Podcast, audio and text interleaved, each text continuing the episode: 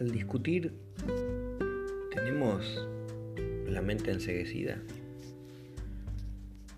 Seguramente en tu vida has pasado muchas discusiones por diferentes temas, en diferentes momentos, en diferentes lugares, con diferentes personas.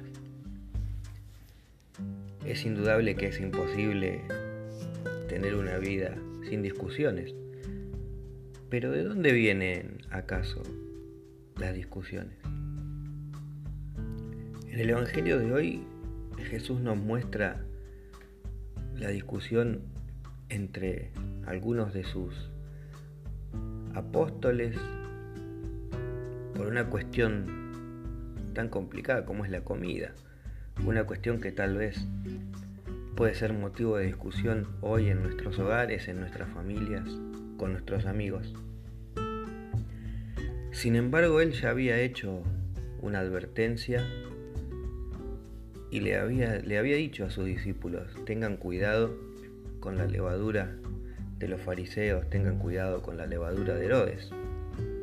Y no porque se refiriera al pan, sino porque se, se refería a ellos a quienes les gusta sembrar o hacer leudar ese pan de la discordia.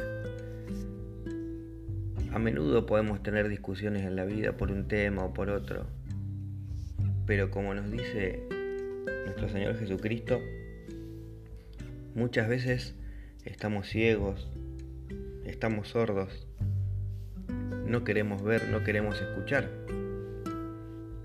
Por eso, una de las principales cuestiones a las que Jesús hacía referencia era la sabiduría, era el poder de discernir, era el poder de escuchar y ver con claridad con claridad para afuera, pero con claridad hacia adentro, hacia el corazón, hacia el espíritu.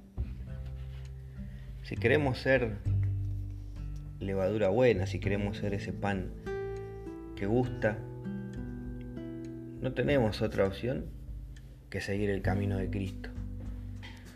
Aunque muchas veces tengamos estas propuestas farisaicas, estas cuestiones monumentales que parecen brillar demasiado, tenemos que tener cuidado a ver si realmente estamos viendo con los ojos abiertos y estamos preparados.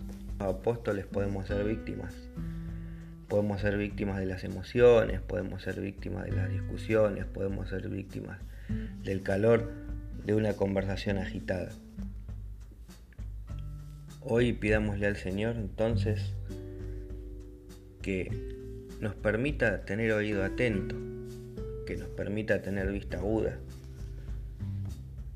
que nos perdone cuando enfrentemos una discusión por haber sido tal vez un poco apresurado, siempre, pero siempre nos permita escuchar su palabra en nuestro corazón, nos permita hacer de los textos sagrados, de sus reflexiones, de sus historias, de sus parábolas, alimento sano, alimento puro para nuestro ser.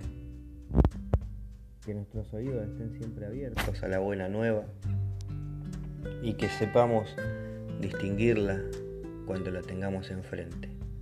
No sea cosa que como a los discípulos de Jesús nos pasen los milagros por enfrente nos pasen las soluciones a las situaciones complejas de la vida por enfrente y no sepamos verlas cegados por una postura personal. Que el Señor te bendiga en este día, te proteja de todo mal, te ilumine con su luz y te haga digno del reino. Amén.